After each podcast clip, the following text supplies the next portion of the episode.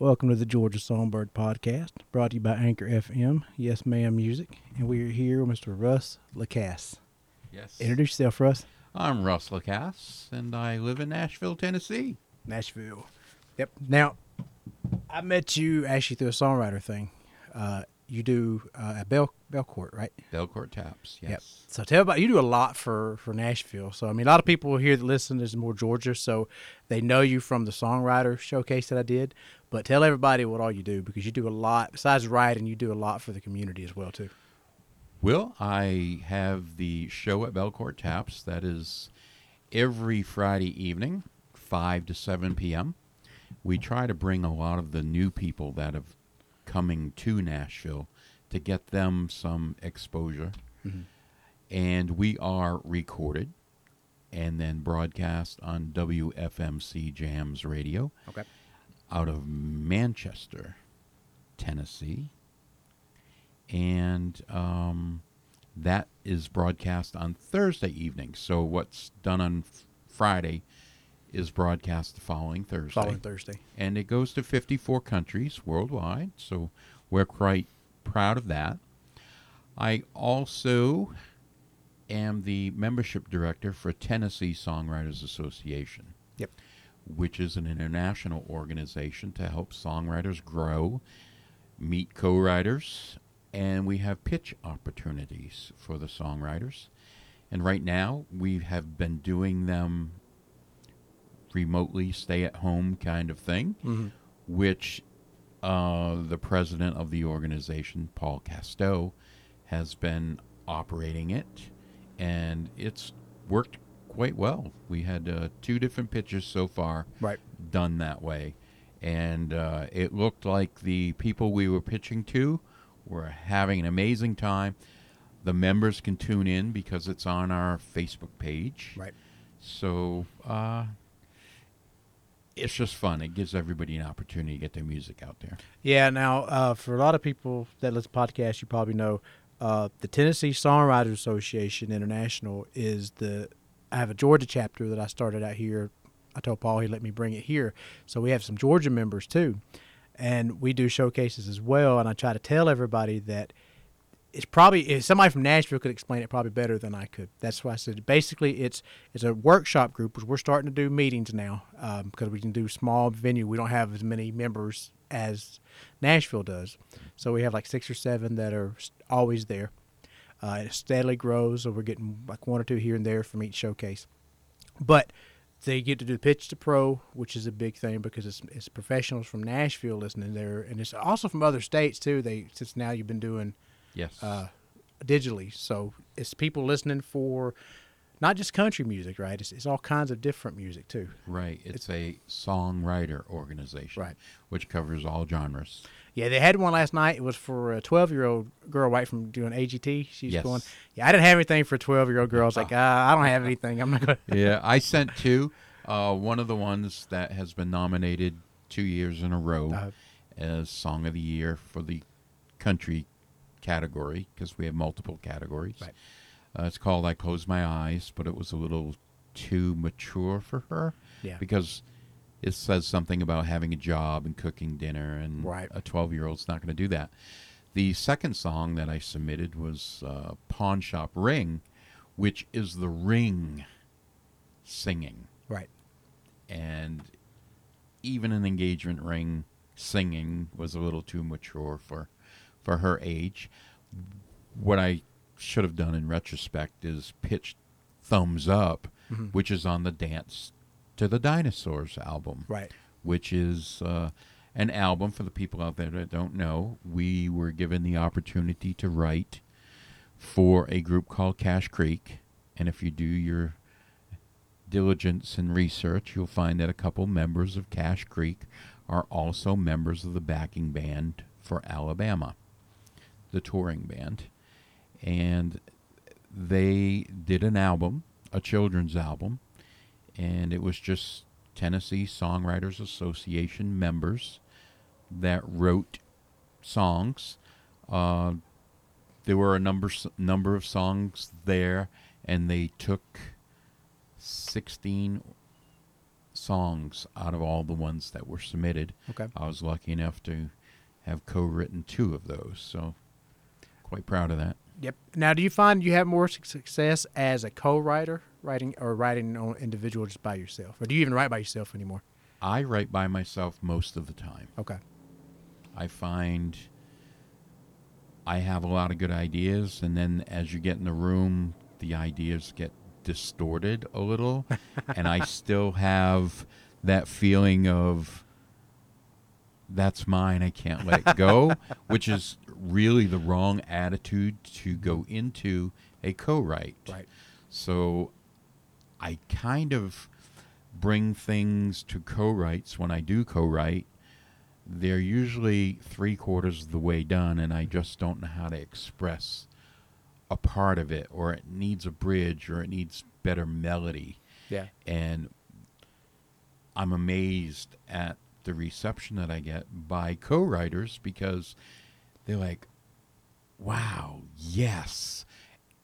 And they jump right in, they help, and they do it. Mhm. So I have probably six or seven really great songs that I've brought people in to, Okay. to help finish. So Yep. And I, I tell a lot of people too that, that when we write, it, like you said, it's hard to, to let go. But when you're co-write with somebody, and it, it's like dating, it may not work, you know. But a lot of times when people are trying to cut stuff, and you know this, is they're going to put their own spin onto it too. I mean, I don't, I don't like the idea of five or six so, songwriters on an album. Hmm. I know it happens, but I mean, you you got to kind of let go a little bit just to Yeah. to get it because there's a lot of people that are better at like me. I'm I'm good with lyrics.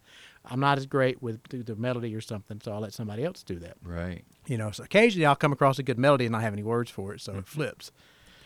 And I find that my abilities are limited by my vocals, vocal range, and my playing ability. So when I have something that needs to be outside of those boundaries, I usually present the song to someone that can complement what I'm a little negative on. So what I'm what I'm my shortfalls.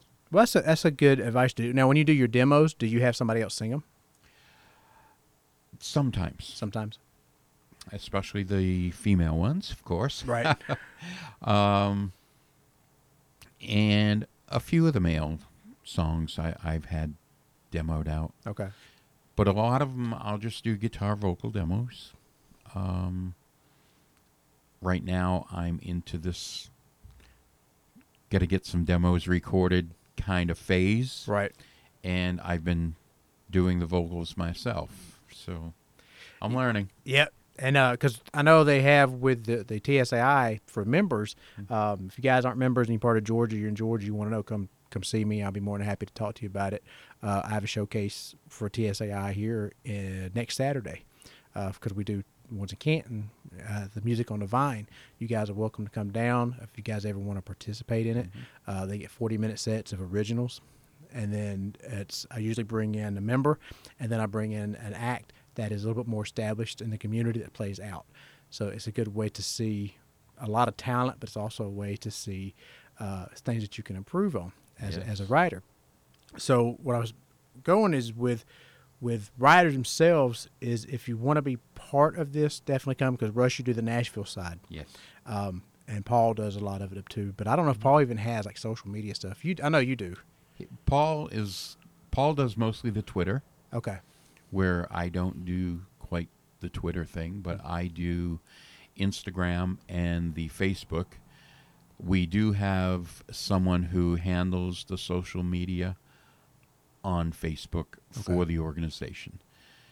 So that's taken care of. I don't think we have a strong Instagram presence, Mhm. which we that's something that I think we should do. Yeah. Uh, we have board meeting coming up pretty soon, and a lot of this will be discussed because a lot of things was canceled this year.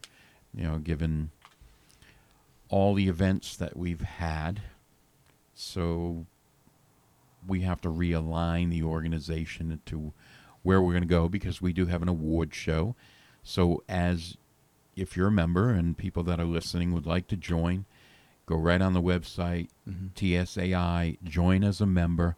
Find me on social media. It's just Russ Lacasse, one word, either Facebook or Instagram. Let me know that you're joining so I can alert other members. Right. And because I don't see it because you, you pay by credit card or whatever on the website, and I don't get all of that information.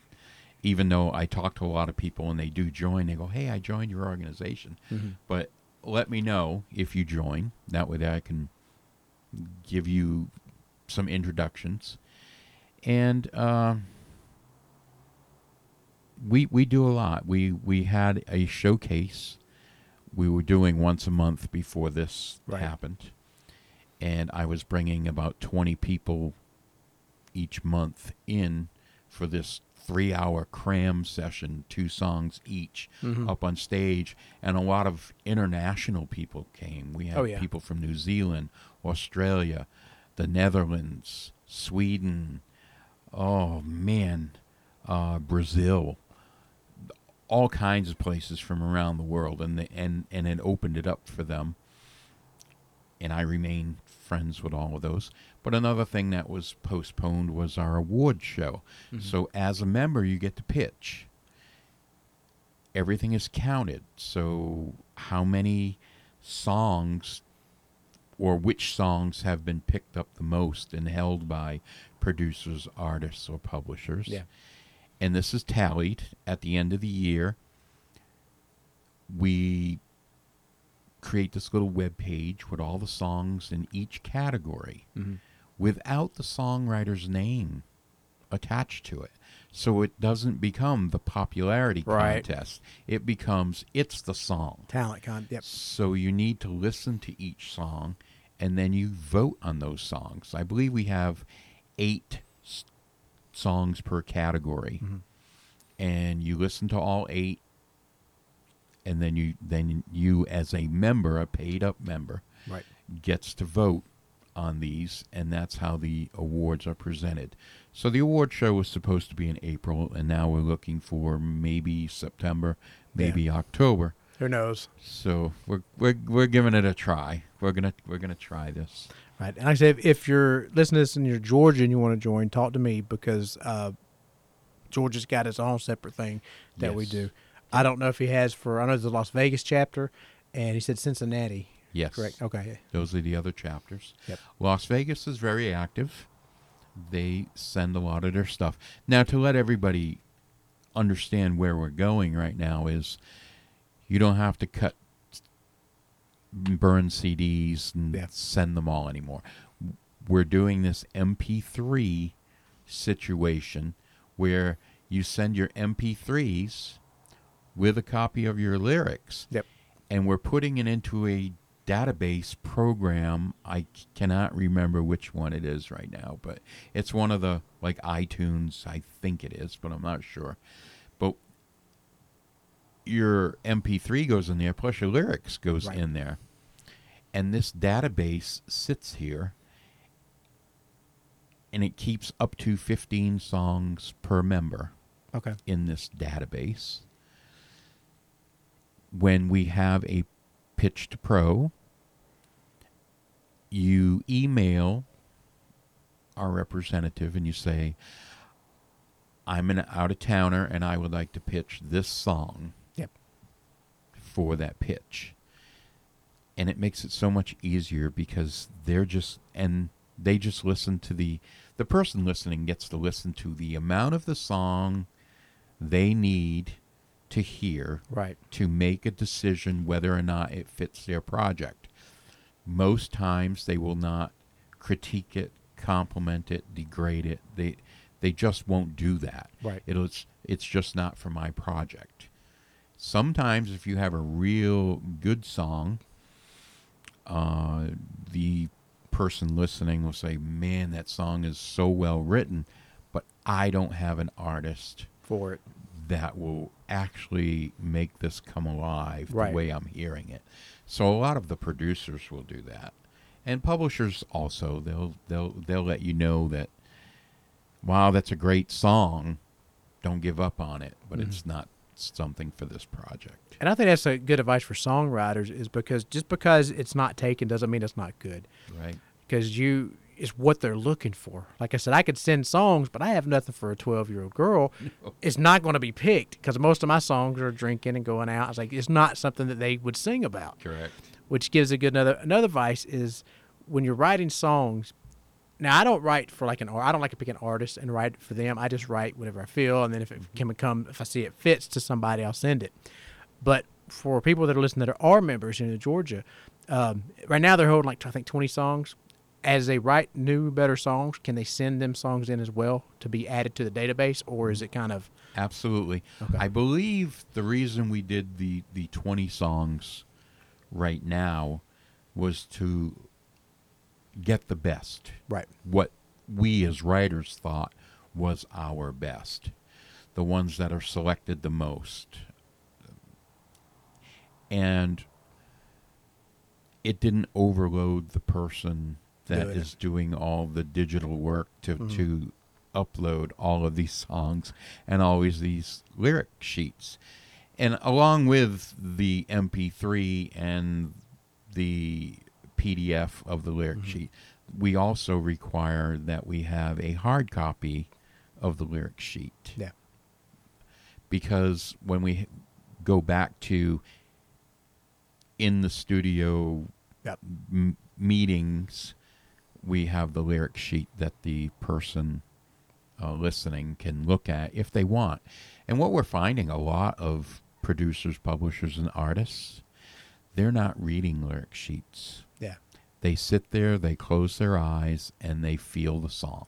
Which brings a good melody. Yes, and they feel it. They're they're listening where the instrumental hooks could be, where the lyrical hooks could be. Uh, occasionally, that time signature change, which is frowned upon, but but it does happen, and sometimes it brings life to a song, and a lot of times a key change Right. and they're looking for that setup line and then the slap. Yeah. So that quick opposite or saying the same thing but in two different ways that could mean the opposite or could mean the same. It depends how you want what your mood is, how you accept it. So Right. there there's a lot of stuff going on. How long have you been writing, Russ? I used to write a lot of poetry when I was younger. Okay. then life happened. I got married and had children and had a house and then divorce came and then started a business and got remarried and had stepchildren and all kinds of things. Then uh, that's no longer either. I closed the business and traveled the country for three years and Mm-hmm. I'm a gemologist, so I like to do recreational mining. Oh, I like wow. the geology part of it. Okay. So I love gemstones. So I for 3 years I did nothing but go mining. And then I got divorced after that. And then I looked at my guitar and went, yeah, I really don't know how to play that thing. And that wasn't really that long ago. That was 6 years ago, I guess Okay. and I was taking some classes at college and on the way home one day I was driving and this everything that was happening in my life at the time just hit me because there was no closure in the in the last relationship and I was driving home and I just started writing this and I I didn't know why. Got home and said, I, I have this guitar. I don't even know how to play it. I, I knew some of the chord shapes, so I taught myself how to play. And I started writing a little bit. Then, about a year into this, I had a stroke, which took the mobility of my left hand, Well, my fret hand, and uh, disabled my ring finger and my pinky finger. So I had no strength. I couldn't play a lot of the chords. But I kept trying. and I kept writing in the meantime. So I wrote probably 20 songs by myself, and I thought, those are the greatest things since sliced bread, and they all belong on the radio. So I joined a songwriter organization, and in that time I was living in Arizona. So I moved back to Rhode Island, just south of Boston, right on the Rhode Island Massachusetts line, That- where I grew up, to uh, be with my son and his family. And uh, I joined an organization. I sent a few songs to Songwriter Magazine and, and those things, and I was getting great critiques. However, there was the you need to fix this and this and this kind of thing. And from that, I learned more about structure.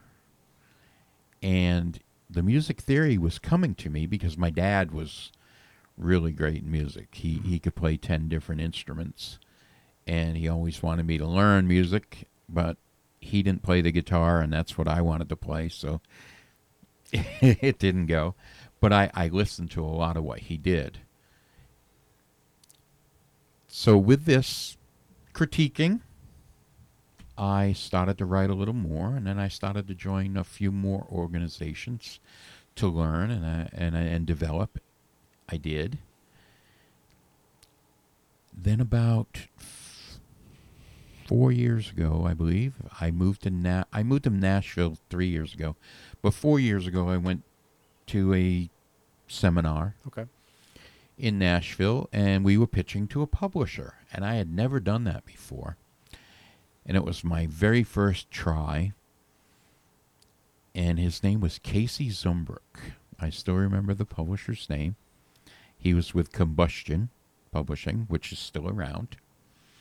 And I did a song called Key to My Truck. And it was written very strange to a track. And he just said, I gotta take that. I just, and it was the first song taken that day, and he only picked four out of 30 songs that he heard. Mm-hmm.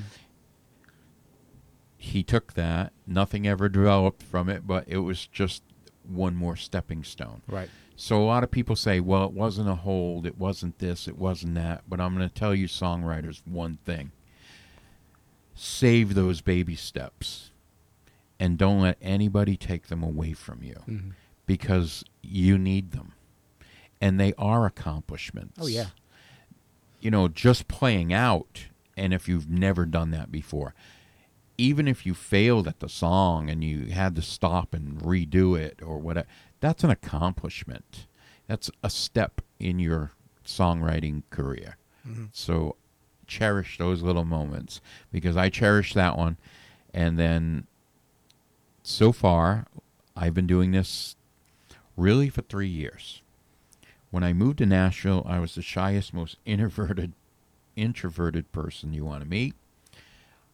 I would never do something like this. Sit and talk about this and, mm-hmm. and go on. And I met a lot of great people there, and the, the songwriting community is very supportive Yes. people say, well, it must be really competitive. It is in a sense. And there are two factions of songwriting there is the competitive side, and then there is the camaraderie side. Mhm. And if you fall to the camaraderie side, you will go a heck of a lot further, a lot faster Mhm. than you do from the competitive side. Right. And what I mean by that is if you're competitive and think everybody's stuff stinks and yours is the best, and you're doing a show and you don't invite the the people that helped you along the way as a show host or someone that sat around with you or invited you around, if you cut them off, eventually they're all going to cut you off. Mhm. So you're going to be out there dangling all by yourself again, saying, What went wrong? But if you go with the friendship, camaraderie side and you reciprocate, you're going to go a heck of a lot further. Yes. And because people like myself, I, like I say, I, I moved to Nashville three years ago. I was lucky enough to get my own show at Belcourt Taps a little over two years ago. Then about just after that, I got WFMC involved because I had met them. Said, "Hey, I do writers' rounds. I do this." They came and watched the show, and they said, "Wow, your show is is structured. We would like to broadcast this on the radio. How do we do this?" So they came and taught my sound engineer exactly what to do, Mm-hmm. and so we've been on the radio very successfully. So all of this it comes around. Right. Um, since I've been in Nashville, I've had six cuts two by Cash Creek, two by a woman I won't mention because the songs weren't released. Okay. Uh, her management is trying to pitch her to labels, Gotcha. and then maybe they'll get released from there. A very fine artist, Laura Rebel, just released her album. And three years ago, when I first moved to town, I co wrote with her. The first time we sat was no good. She understood that, that I was shy, introverted kind of person. She called me up, said, Hey, let's do this again. We did. We got in the room. We wrote a song called The Mirror.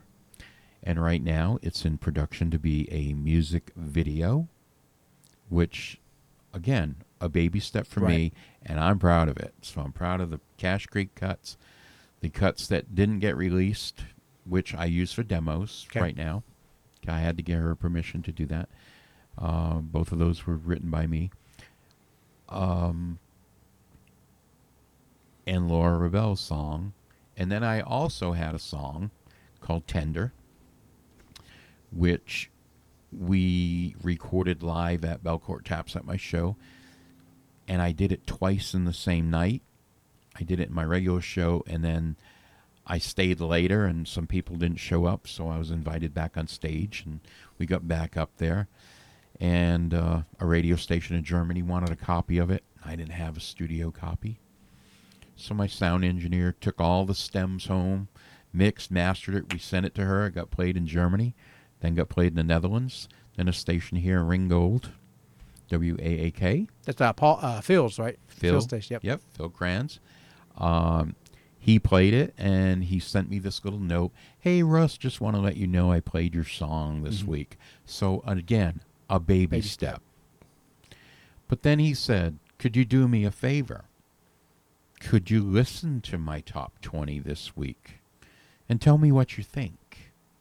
So, I'm into this reciprocation thing Right. and I preach it and I live by it. So I listened, and there was a lot of good stuff there. And there was a lot of stuff that didn't connect with me. Mhm. Like, you know, there's different genres in there. So I listened to the show, and then all of a sudden he stopped the show and he says, Okay, now at number three, can I get a drum roll or something like this? And he was making this big deal of it. He said, I played this song one time last week, and it's debuting at number three. And I'm still thinking, all right, well, I got to hear this. It's got to be a good song. Mhm. It ended up being mine, Tender. And Baby Step. Yep. Small, independent, local, regional radio station, but it played my song, and it debuted at number three. Yep. Eventually, it went to number one and then trickled down the charts. So I was just absolutely thrilled that that song played, just like I was thrilled that it played in Germany and, and it played in the Netherlands. Right. So, and that leads me up to where I am today. Um, I have some good stuff coming out. I work with some fine publishing people that they throw me bones. They'll say, This person's looking. Could you write me a song? Right.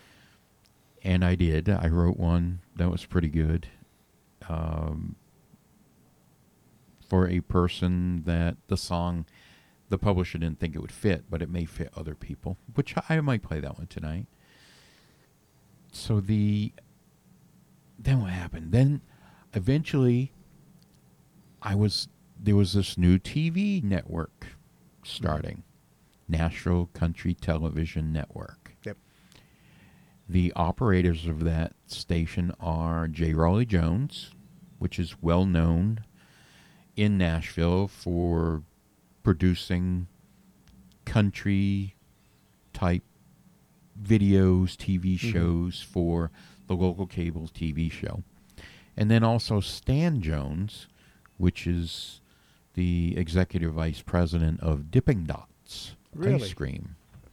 He's one of the operators of this network. So I met with both of them. Um, at first, they didn't like everything that I wanted to do for my show because they thought, well, if you just have singer songwriters up there with the instrument and vocals, it may get tiresome to the listening audience. So Mhm. you need more band, you need more instruments. And could you go back and redefine your show? And I did. I approached them the second time, and they thought the ideas were absolutely amazing. So last week was filming some promos for the show, which turned out pretty good, I believe. Yep. So, so that's where I am today. And again, baby steps, just Right. one after another after It, another. it shows you the road that it takes. Everybody's road is different. But the one thing that stays the same is you got to network with people and you can't be a jackass about it. mm-hmm. You know, because if you are, like you said, you'll get so far and then you'll wonder, well, where's everybody at? Mm-hmm. It's the same thing, like I said, with the TSAI. Are you part? Are you other members of uh, songwriting groups now in Nashville too, besides Yes. TSAI? Do you Uh, recommend doing that for the for the listeners? If they're of a value to you, so Mm-hmm. research them, find out which organizations fit you. There are organizations out there that lean more toward the political side Yeah. of songwriting. So they go to Washington and they lobby for you. They have other events, a lot of pay type events, seminars you pay to go to, contests you pay to join. So if it fits you, do it. There's another organization that leans more toward uh, finding you co-writers and the reason you should co-write. They teach you how to write to tracks, how to target write to a specific audience, specific genres, specific artists. Okay. They also tell you who's looking.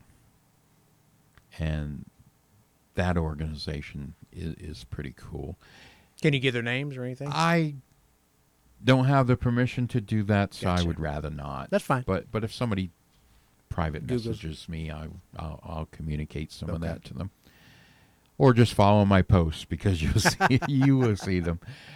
Uh, there are a lot of local groups. If you look on Facebook, all Mhm. the Facebook groups like like the Georgia songwriters, uh, songbirds.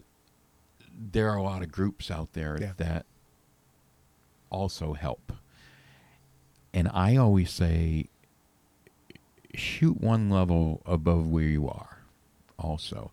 So join your local groups right. and then try for that one more, that one notch above. Try to get in with a publishing organization or hit songwriters, former hit songwriters, former artists. Mhm. There are a lot of them out there that that teach songwriting. Right. So go for that. Go for that. Yep. You want to play us a song? Sure. I could pick your brain for a long time here. Russ. I know. I can talk all day too. So let's get some music in here too while we're. yeah.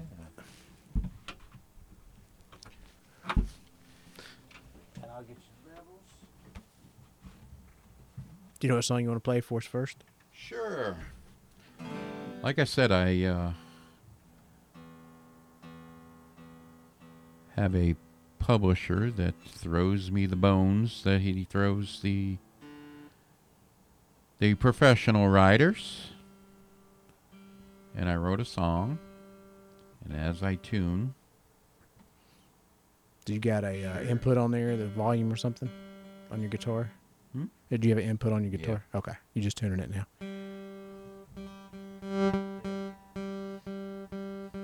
Everybody does a tuning song. So the tuning song, I'm not as good as some people with the tuning song. Yeah, I still can't do it by ear.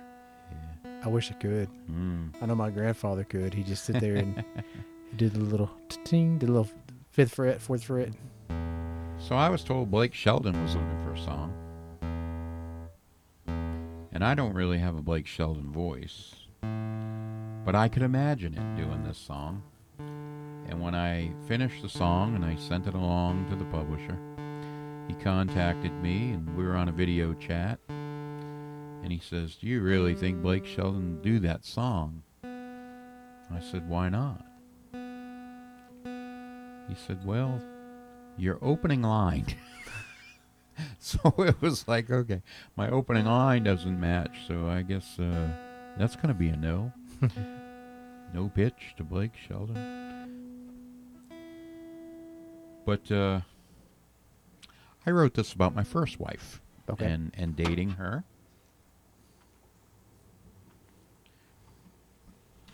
And the majority of it is true. It's called Mama Knows. And you'll see in the first line why the publisher didn't think Blake could take it.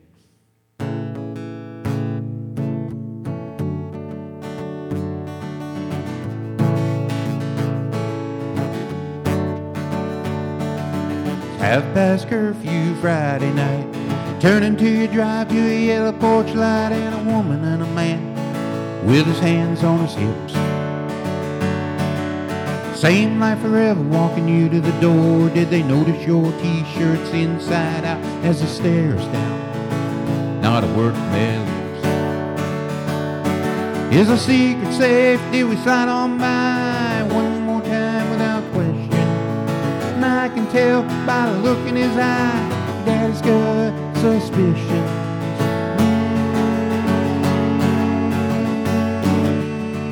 But your mama knows.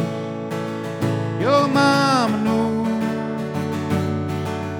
Oatmeal cookies on a paper plate and a small glass of lemonade. We're on the hot seat with nothing to say and we're wondering.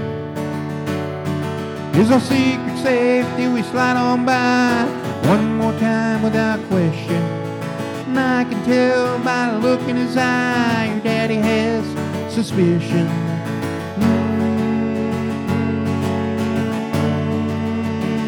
But your mama knows. Yeah, mama knows. She knew we'd fall in love. Can't get anything by her, but moms know. Yeah, your mama knows. Was a secret safe? It was signed on by one more time without question. And I can tell by the look in his eye, daddy has suspicions.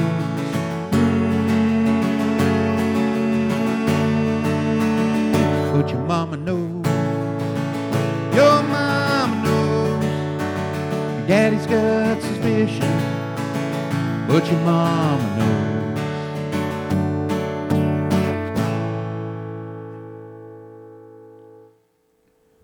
So, of course, Mr. Shelton does not have a curfew or hasn't had one in a long time. Oh, I don't know. He may have one now. He just doesn't Yeah, yeah, yeah. That's what I thought. I said, Gwen probably get a hold on hold on oh, him Yeah. now. I mean, he ain't never gonna tell you. So Oh, yeah. so you wrote about it with your first wife? Yes. Yes. Yep. Bringing her home late after date. Yes. she she does know about this song. Uh, I sent her it. My first wife, I wrote songs. They're not that nice. Oh. no. Uh, So it's it's more of uh, like I said, my the way my songs write is more like toward the outlaw country side of town. So it's a little bit different. mhm. So uh, you've seen this the music change now that you're writing. What songs do you think are harder to pitch to to artists that are looking The traditional country traditional? is harder because they're they're always looking for the pretty boy or pretty girl hmm right now.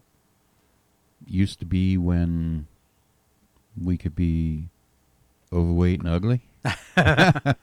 but uh, now they're looking for that appeal and that stage presence Mhm. kind of thing, uh, competing with the Florida Georgia line sound, the bro country sound.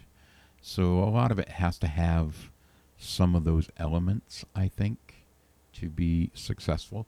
Where this is a faster pace song, I think it will find a home. And I was told by a publisher that this song will find a home. And I had it critiqued by two other publishers also. One of them said that has the bones of the making of an anthem for men for a long time. Now, tell everybody if you can, uh, how did you meet these publishers? Or is it just is it part of the groups that you're with, or is it a chance meeting? They just happen to be coming to Nashville. it's all of the above. Okay. Tennessee Songwriters Association, we always have opportunities.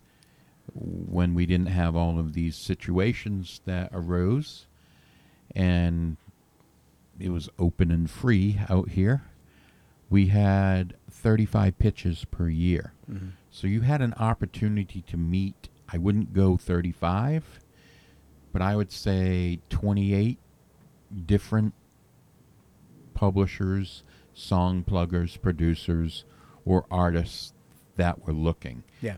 Different, even though we'd have about 35 of those pitches.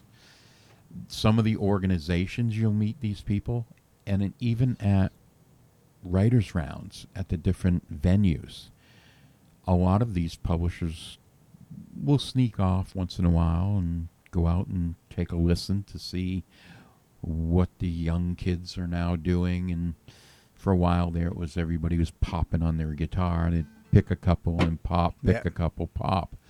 It's not good for radio or any broadcast because it spikes the sound and as a show host would have to remind them not to do that.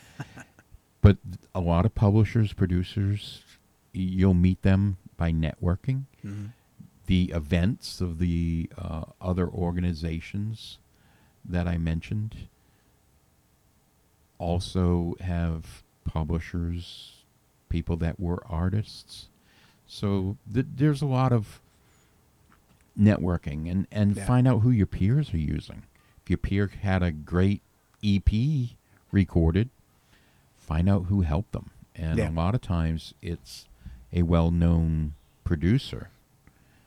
And from that producer, you can meet more people because mm-hmm. your producer can say, It's really not a great song for you. Glad that you're cutting it for your own project. But I think if we send it to this person over here, Mhm. it may get cut by someone else. And that's a writer's dream, getting it cut by someone else. Oh yeah, because like I'm like you, I, I'll play them and sing as I have to. I mean, I don't have the greatest voice in the world. Like I said, I'm not young and young anymore. Yeah. I'm, I'm, I'm- like I said, my band is Yes Ma'am. It stands for middle aged men. I'm up there in age anyway. So I, I tell everybody that that's the thing I tell the songwriters at the workshop when we do it is one of our, our exercises that we're going to do is have somebody else sing your song. Because it does two things. One is it gets you to hear it in a whole different light. Yes. So you can say, okay, well, then as a listener, this needs to change. This maybe this needs change. Two is also if if you're pitching it, and you're learning you're learning to let go a little bit, because you when you're an artist takes it, they're going to want to do their their style. They Yep. pretty much want it fixed and done for them, but they are going to tinker with it. Yep. I mean, you you would you would assume that they take your song and they go touch up what they want to Yes. to make it fit them. I had a person that has been Grammy nominated wanted one of my songs. Mhm. That person's publisher came to me and said, "We need to change the lyrics a little bit here. We're going to change the melody a little bit here." Mm-hmm. and we have to give the artist writer's credits for doing that. I looked at the publisher and went, That's an artist rendition of my song. He was surprised that I was going to defend myself Mhm. to that point. So the song did not get cut by that person. Um, you have to weigh that. Is it worth it? Yeah. Is it not worth it? For me, it was a pride thing more than anything because I thought that artist is going to go to concerts, perform that song. People are going to fall in love with that song. And people are going to see that artist's name on that song and they're going to think, wow, why did he have that other guy write it with him? When it was really the other way around. Mhm. But again, it's that when you give away your baby. Mhm. And to me, it wasn't the right time for that.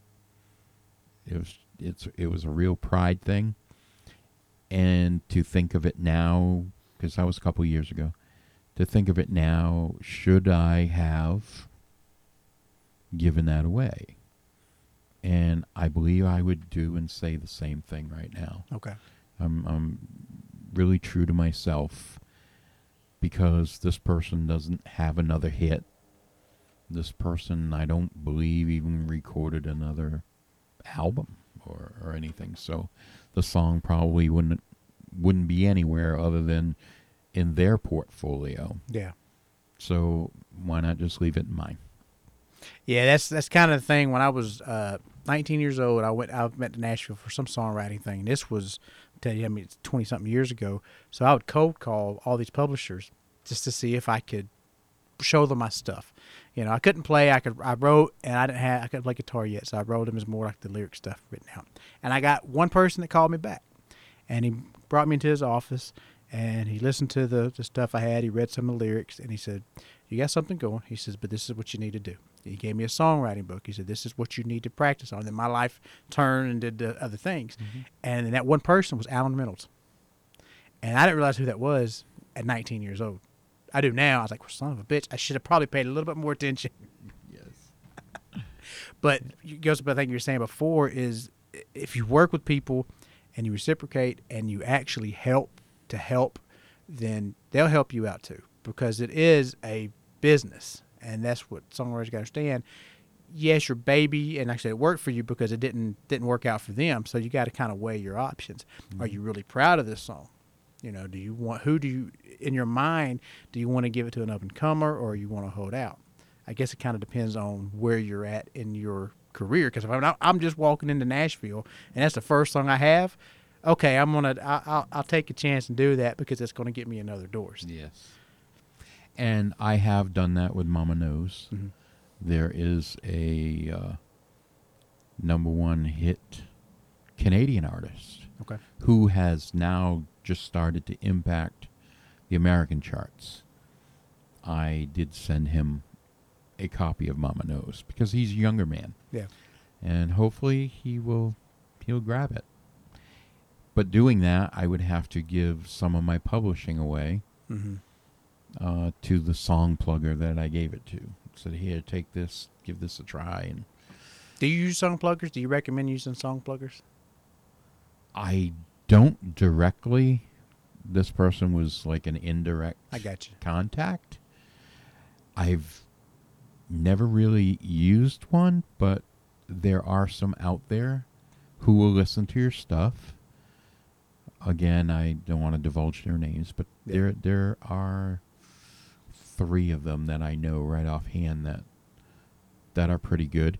One of them also has this pitch process that he does. It's like a speed pitch. Okay. So if you pay to go to the event, you get to sit in front of a different number of people that are listening. Sometimes it's up to eight or nine, and you get to play them three to five songs. And a lot of times you can cheat because if you know that your verse chorus is very well written, just do that because that's like a third or a half of a song Okay. so you can get more so you can do you know five six seven eight and this plugger is is pretty good and he's got some hits for people out there. I have to ask you later because Keith told me about some and I can't remember the name. I remember the company name, but I can't remember the people's name. Mm-hmm. And he said, "You met him?" I was like, "Keith, I meet so many people." I said, "I, I can't remember what I had for breakfast, and you want me to remember these people's Yeah. names?" Yeah. I go in the other room, can't remember what I went in there for. Oh, I do that all the time. I was like, I got my ears like, I know I was going to do something. Yep. What was I doing? And then I can't, for life of me, I can't remember it. It's like, oh, Yep. well, I'll figure it out later. I'll just forget about it. And and when I do rounds, at, like at Belcourt Taps, we Facebook Live that every Friday, five to seven p.m. Central Time. Yep. I'm always when I leave there, I'm always thinking I forgot something, Mm-hmm. a cable, my camera, Oh, something, but I rarely forget something. it had been so long because everything's closed down. Georgia opened up, so we're starting to get more live music. Yep. And so I I hosted last month. Uh, we did a showcase. Jeff Woods, one of the members of the Georgia group, and my band played up there at the Music on the Vine. And I was so busy plugging everybody else's stuff in, getting their sound going. I forgot to plug my guitar in. I probably played three songs with my guitar unplugged, but I had the band behind me, and then my guitarist he goes, "I can't hear you." I was like, well, "I was like, well, shit." I was like, "Well, let me plug it in. Now you can hear me." we'll just get another song out of you. Russ, what you want to play? I have a habit of turning the volume down on my guitar. Oh, yep. and then I'll start playing, and my sound engineer sits way in the back, and Mr. Mike Scalia is the sound Mhm. engineer that I have for my radio show, and uh, I think he is the best live sound engineer in Nashville. He will do this, shrug his shoulders, and put his hands out. and one time we went through everything. We changed cables. We changed the battery in my phone. We did everything. And it was, I turned the volume down on my guitar. Now I have a Taylor. Mine always seems to turn itself down for some reason. Uh, I don't know why. yeah. So Okay. Here's a, a song. I kind of pride myself. I'm the ambassador of the three minute movie. So, just about everything that I write, you can close your eyes and put yourself right there. And this song here is called Listen to the Corn Grow. And I'll play it, then I'll tell you about it.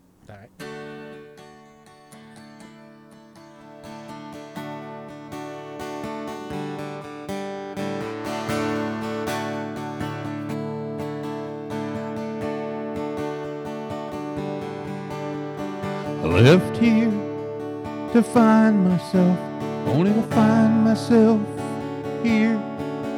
Turning my truck up this dusty tractor path along the stone wall, through the knee-high grass, by that old farmhouse Grandpa built. It's hugged by flower gardens, has the smell of a fresh mown lawn. It's where I grew up on the edge of the field I park by that sign at Crop 619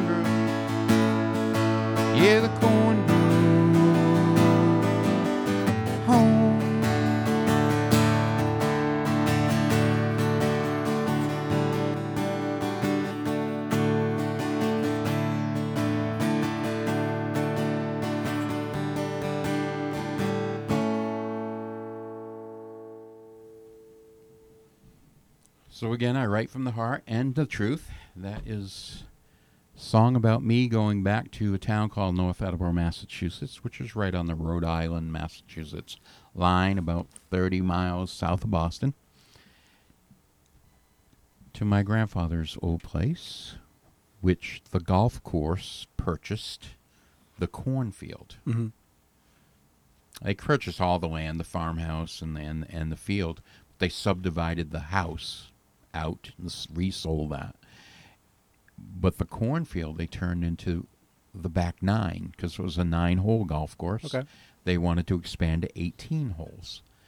But in doing that, some of the markers are still in the ground for the rows. Mhm. 'cause A lot of people probably don't pay attention to that, but you drive by a cornfield out there, you'll see different indicators like the the style of corn, I guess they call it, or the brand, or the Okay. the variety. Yep. So you have the variety of the corn, and a lot of times there'll be a row number, or batch number, or whatever. So this has crop row six one nine, and I sit on this big giant rock that was left there in the glacier. Probably when I was a child. No, a little bit before that. And I used to sit on that rock when I was a child, underneath a hickory nut tree, but I call it a walnut tree, because that's what we used to call it. Mm-hmm. Um, but the the main tree, the big one, is not there anymore. It's it's next generation is there. So I just pretend it's the one that's always been there. And I go back there and I sit there and even though I'm listening to golf carts and golfers and doing the Fred Flintstone frickin' frack when they mess up, um, I can still hear that corn growing. See, Children of the Corn movies f- freak me out from cornfields. I can't go around cornfields anymore. That movie, that movie scarred me as a kid.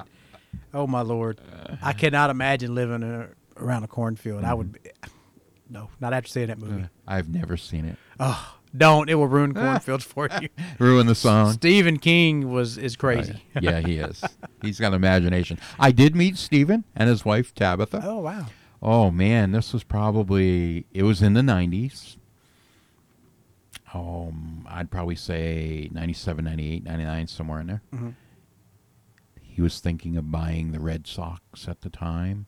He was doing a book reading at Southern Maine University, hmm and he came into the sandwich shop that I was having lunch with a friend of mine, and he sat right at the table next to us. So, not to germ him, all we said is, Hi. that was about it. And he, Hi, Mr. King. And then he introduced uh, his wife, Tabitha, to us. Um, and then also, I see we're sitting out here, and I just absolutely love your fence. Old wrought iron style fence with the ornaments on top of Yep. each post. A friend of mine built a gate for Stephen King out of wrought iron for his summer camp, Okay. which is not too far from my property in Maine, which I just sold, and I have to go up there in a couple weeks to clean everything out of there. So my uh, wife's father is uh, from Maine, so we took a trip to Maine about two years ago. We drove up there in the summertime.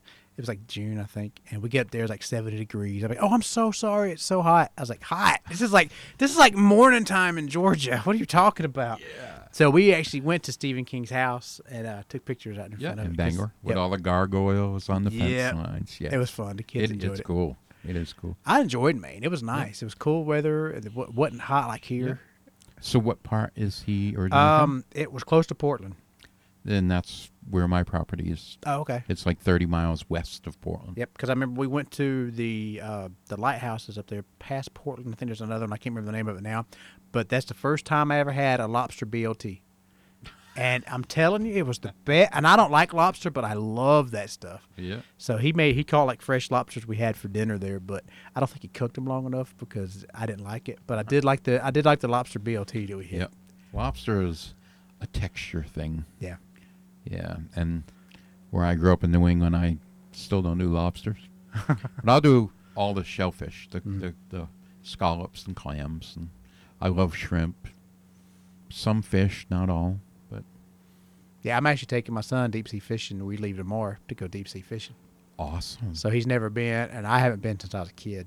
So Mhm. he's going to enjoy that. So where are you going to leave from? Uh, we're like leaving from here, going to Panama City. Panama City. Yeah, Okay. hopefully everything's still open. yes. Have y'all uh, has stuff started opening back up in Nashville? Yeah, are they playing out or? It did. For about two months, we did not have a show on Friday. A lot of the venues were hurting. The owner of Belcourt Taps called me and said, We'd really like you to come back because we're moving into phase one. Yeah. So we started it. Phase one was we could have two people on stage, and I have a resident accompanist on stage with all the performers on my show at Belcourt, and that's Mr. Randy Barnett. Mhm. He works for MC1 Sony. He's their guitarist and a staff writer. And he comes out and he joins in and he plays with everyone, helps everyone out. So it could only be him and one other person. So we, we did that for a couple weeks.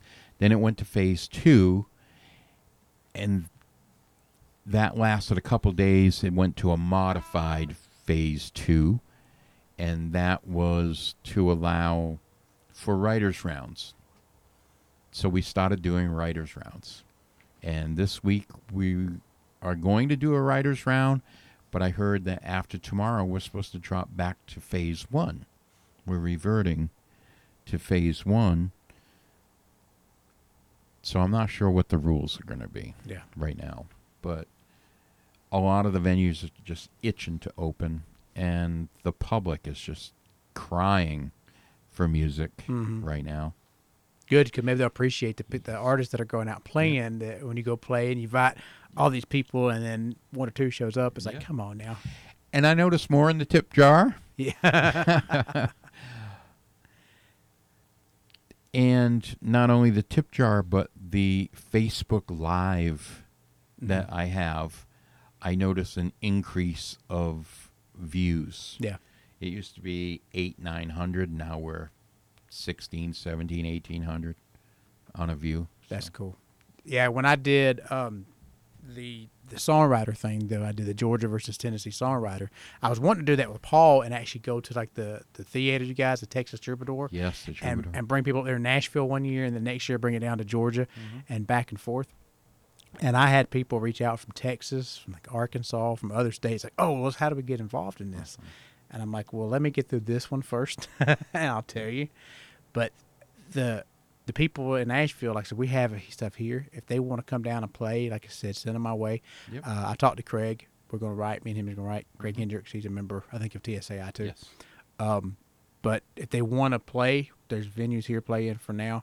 I know uh, for the one I do, it's an outside venue, so we do everything on a patio, and everybody sits outside and they listen. And I just I've got my PA system that I run everything for, and they're welcome to play. I mean, especially even members of, the, of Nashville if they want to come play some originals or if Yeah. you want to come listen. I mean, it's just, it's just a three hour drive Yeah, down here, so it's, uh, drive. it's up if they want to drive or not. Because I played last week with Ken Hendricks, uh, Mhm. Craig Hendricks last week at Monteagle. the Smokehouse, Okay. and it was an awesome time. And also with Jason Adams, he hosted the round, and he also is one of the operators of WFMC. Okay. Yeah. Yeah, I've been trying to get in uh, riders rounds up there. I know I've been to the Commodore. Uh, I played at the Bluebird once, but I know the Bluebird has changed now. You got to call like the day of, and you got I think it's like starts at eleven o'clock. You got an eleven to twelve window, Yes. and I called I know a hundred times. It's like oh nobody's gonna answer nobody you know. And then the one time they picked up the phone, nobody said anything, and they hung up. It's like no, Oh no! I'll never get through again. I have never attempted to to do the Boo Bird. I've been there, you know, half dozen times to watch Yeah. other people. I got to play. I missed I, when I, I drove by the venue several times because Bluebird is such a historic landmark, and you imagine it in your head if you've never been there. This is big venue. It's very easy to see. No, I drove by it three or four times. I called the venue from the parking lot of the of that strip. Yep. Not knowing I was in the right spot. I was like, oh, I was like, yeah, we're right here. I was like, what? Yep. I'm looking for. I was like, oh, there you are. Okay. hmm And there have been some venue closures Oh. in Nashville. Uh, most notably was Douglas Corner. Wow. They have been there forever. A lot of great people have passed through that stage, and Mhm. they just couldn't make it. A lot of, and there's a lot. Of, I know what I liked about your um, yours. Isn't, yours is kind of an open mi- mic, but you bring in writers Yes. is you let them play. I know a lot of writers in Nashville got like one song and they're done. When you go to normal open, I don't like that. No. You know, it's hard to do, but I Mhm. get it because Nashville is such a hub for great musicians and great songwriters. Yep. There's so many there. That's what I'm trying to get some trickle down here to Georgia. So Mm-hmm. there's a lot here too. But I, I wanted to. Do you have other venues that you suggest that people try to play at? Well, you, you mentioned Texas Troubadour Theater. Once a month, we're supposed to start a show there. Okay. The capacity of Texas Troubadour Theater is 400 plus Right. seating. Mhm. So that's how many people can actually watch what's going on the stage. They have a fantastic green room or artist's room. They have makeup chairs and hairstyling chairs and uh, dressing rooms and all I don't, know, kinds I don't how much hairstyling I'll Yeah. need. Um, yeah, so the Texas Troubadour Theater which we were supposed to do once a month. The artist showcase that I held at TSAI in the office was supposed to grow into the Troubadour, okay. which it still will when everything opens up. Right. The other venue is Music City Bar and Grill. Okay. I was supposed to start there Monday evenings, 6 to 9, and host writers' rounds with the understanding that Tennessee Songwriter Association International people, no matter where they're from, if they're in town, they're picked first Okay. to play because we're in the same uh, development Yeah. yeah. So, and we rent an office from Texas Troubadour and also from Mystics Studio. Okay. Mystic Studio is where we have our operational office where the CDs, the MP3s, the thumb drives, all that is stored. That's the same in that same shopping center, That right? is in that same center, yes. Okay. When I first came up there, uh, it tells you how long I'd been to Nashville. Is it was still Ernest Tubbs record shop, Yeah, yeah. and I get in, I was like, "That's not his shop anymore." I was like, "That's the bus. I know that's Yeah, the that's bus." yeah. Yeah. So, And that Tacky Turtle, I believe, has gone out of business also. oh no. Yes, the bus is still there. You can look through the window and see it, but everything has been removed. Uh, that mall area, every suite was filled. hmm Now it's probably half filled. That's sad. A lot of people have just gone under. Yeah, it's it's a hard time. I mean, my son uh, works for the Air Force. He's civilian, but he he hadn't lost his job. Thank God. He's he does IT stuff. But a lot of his buddies that do IT, they furloughed him. Wow. They just there's nothing for him, Mhm. And and it's it's crazy times. And that's why I said with music, people, that's why they're itching. They they want something positive. Yes. That you know, so Yep. for songwriters that are listening, write positive Mhm. stuff too. what I'm grateful for is the stock market rebounded. Oh, my wife got into to stock. She went and bought um, small stock, but she bought like Royal Caribbean and Delta because it was so far down, Yes. and she has more than doubled her money just from this the cruise lines, the Royal Awesome. Caribbean. And they haven't even started doing cruises yet. yeah. I said, "Wow," because we're supposed to go on a cruise in December, but I don't know if that's going to happen or not. So we'll see. I had a good time, Russ. Yes, me too. This was awesome. Great out here. We're outside. People don't know this. Absolutely gorgeous day. It's not overly humid. Um, you're well shaded here, which is cool. Yep. And I love the smell of the fresh mowed grass. And Yeah, you, you came at each time you came in the summertime. I do some up here in winter too. I'm building, like I said, all this is family owned. I'm building. I'm gonna build a studio in my house. I'm, I got a four car garage. I'm splitting in half, and I'm gonna put the studio in there for the drums. I'm put like a little round table so we can sit in there and talk and do Mhm. shows too. Uh, but when it's really cold, I had I've had a band come up here, and I had another a guest. Uh, his name is Aaron Richard, and it was so cold. We're both sitting on our hands. shivering and shaking and I was like, "Man, thank you for coming up here, but it's cold. I'm done." yeah. So you came up at a good time. So yes, it- it is. It's beautiful today. and uh, like I said, I'll, I'll have more. I'd like to have more TSI members come down here if they want to. Yep. I'll be more than happy because the what we're doing. If you guys, like I said, we talked a little about it earlier, is songwriting community. Like I said, there's two different versions of it. There's Mhm. the, the really competitive people that don't want to help you and they just they, they come and they they play their song and they leave. Yes. That doesn't work. no. You got to meet people, and then you got the Mhm. other ones that are building relationships and starting to to build past. Now, as a songwriter, it doesn't matter how old you are. You can write to you to you ninety. You can write start off when you're 12 It Mhm. doesn't matter. Artists is a little different because they like I said they're looking for Pretty. pretty, right? you know.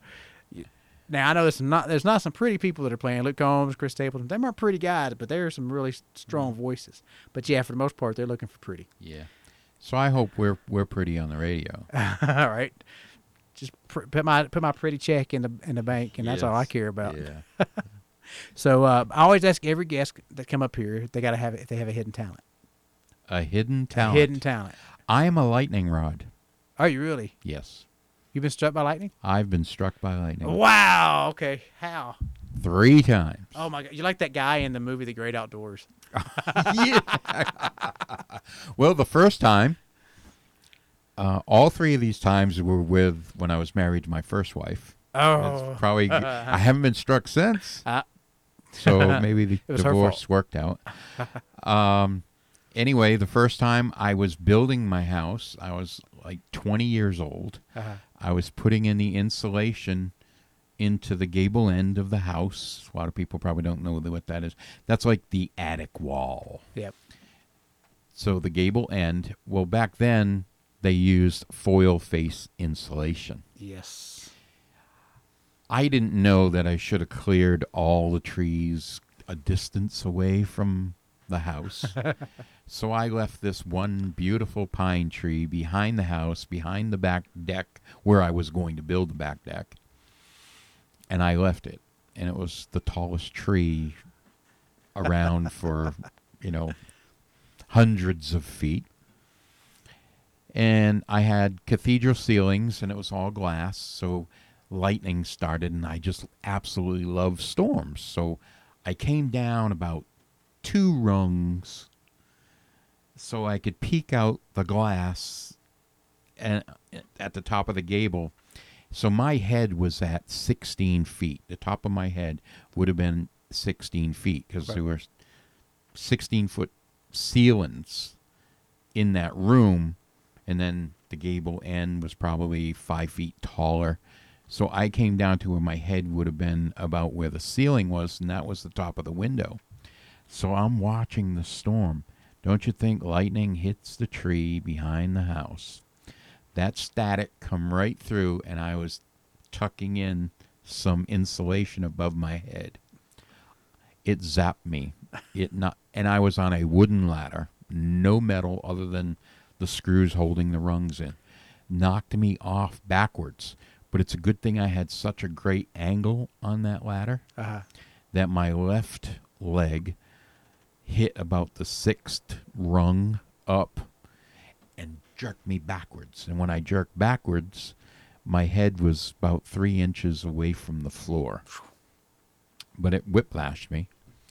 And I was trying to tell my wife at the time, unhook my leg, and I think it came out like, blah, blah, blah, blah, but she understood because we had children. We had a child at the time. So she understood the baby dog. so she flipped my leg through there and I flopped on the floor and I flopped like a fish for a little bit. And then I was okay. The second time was the following year. I was we had a second child and she was like 3 months old at the time. And I had put my son in the car and I put my daughter in the car seat, just buckled the car seat, turned around and it was raining, thunder, lightning. I was going to bring her to work. I took one step away from that car, and when I did, lightning hit the ground about a hundred feet from me, on the very edge of my lawn. It hit a tree, and it hit the ground, and it wiped the tree out that was in the front yard, and it hit the ground, and it was like everything turned this beautiful greenish color. Next thing I know, I'm being slapped in the face and and I'm sitting on the deck in the rain and it's my neighbor from across the street who was a nurse Mhm. that saw this. so she's slapping me and they her and her husband dra- and my wife drag me in the house and I'm sitting there and they're hitting my face and you okay we need to call the ambulance and I'm just like tasting metal in my mouth because of my fillings and and I'm like again. And they're like we don't know what you're saying. So I pointed to the car and they still went you don't need to go in the car. Well my children were in Mhm. the car so the adrenaline got me up and I'm like the kids are in the car.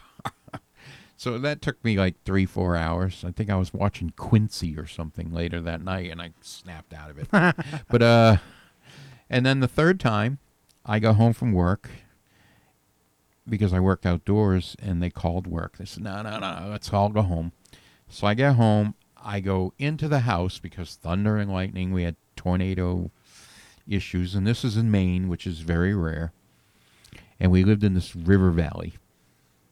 So I could see the storm following the river. And I go in the house like, great, I have cathedral ceilings at both ends of my house and I can watch lightning through the windows, you know.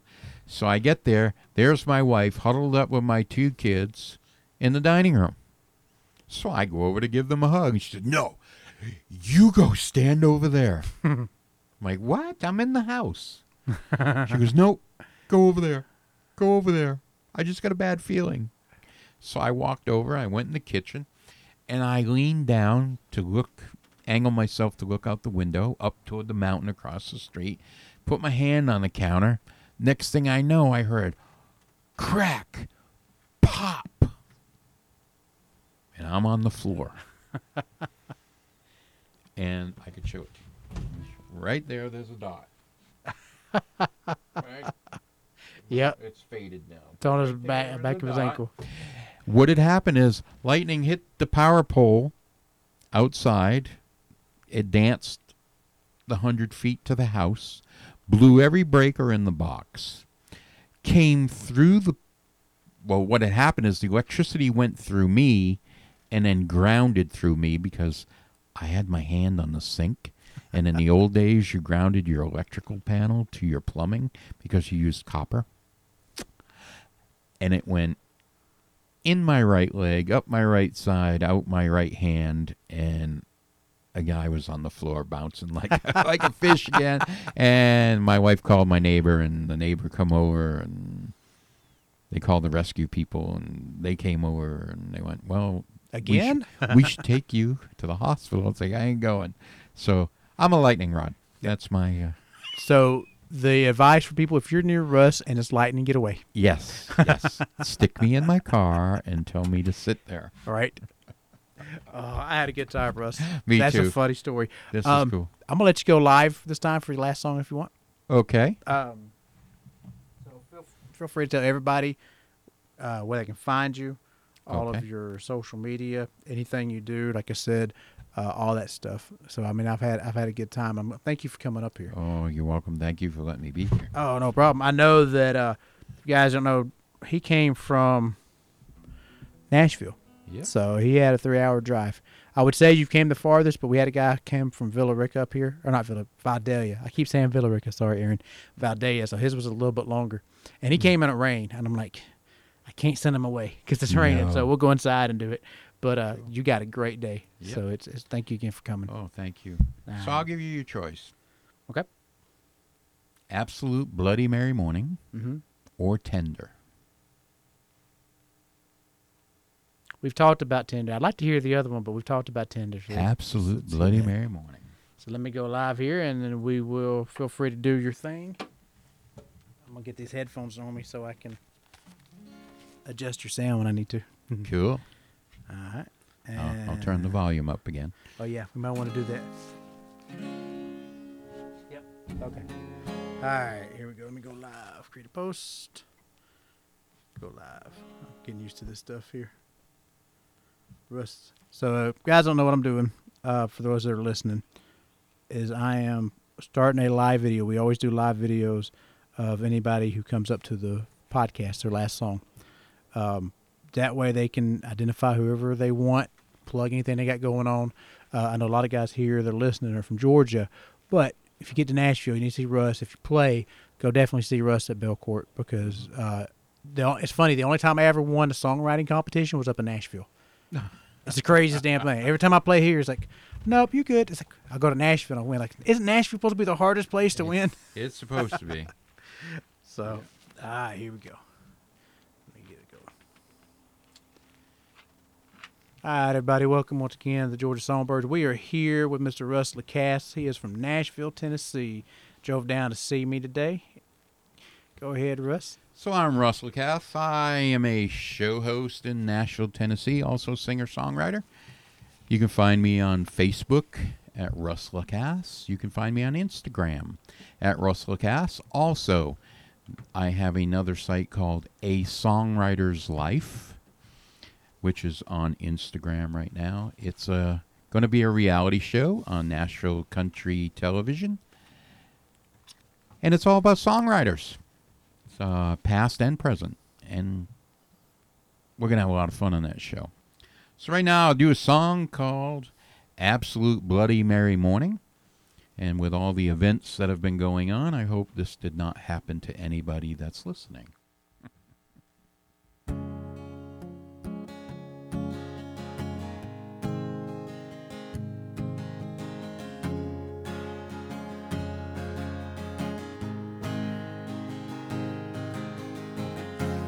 I lift my head from your pillow and I struggle to open my eyes. Daylight reaches the window pane. It's slowly piercing the blinds. It's gonna be an absolute bloody Mary morning. And an amaretto sour afternoon. I found the pleasure in holding this bottle. Was easier than reaching out for you. What the hell just happened It's cold on your side of the bed. Did I go and throw away all we held dear? With words I won't remember, I said, It's gonna be an absolute bloody Mary morning. And an amaretto sour afternoon. I found the pleasure in holding this bottle. Was easier than reaching out for you. We planned those dreams we were thinking I miss those days when we made love. When I had too much, you've had enough. And I can't say didn't come without a warning. It's gonna be an absolute bloody Mary morning. Amaretto sour afternoon. I found the pleasure in holding this bottle. Was easier than reaching out for you. Oh, it's gonna be, gonna be, oh, gonna be. Yes, it's gonna be an absolute bloody Mary morning. Tell them where they can find you. One more time, Russ. Tell them all where they can find you. Thank you. Tell where to find me Facebook and Instagram, Russ Lacasse. It's one word on both, I believe. Well, thank you again, Russ, for coming on. thank you. This is great. No, Everybody, that was the Georgia Songbirds.